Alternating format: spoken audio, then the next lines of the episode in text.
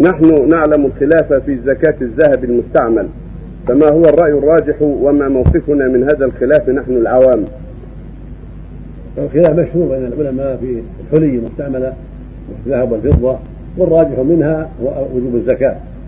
إذا كان عند المرأة ما يبلغ النصاب عشرين مثقالا وهو ما يبلغ أحد عشر جنيه ونصف فهذا النصاب يزكى في كل ألف منه عشرون خمس وعشرون. وفي الأربعة الأربعون ألف ألف واحد ربع العشر. هذا هو الصواب وهذا هو الحق لأدلة كثيرة منها عموم قول صلى الله عليه وسلم ما من صاحب ذهب ولا فضة لا يؤدي زكاتها الحديث ما صف عند صاحب النار الحديث.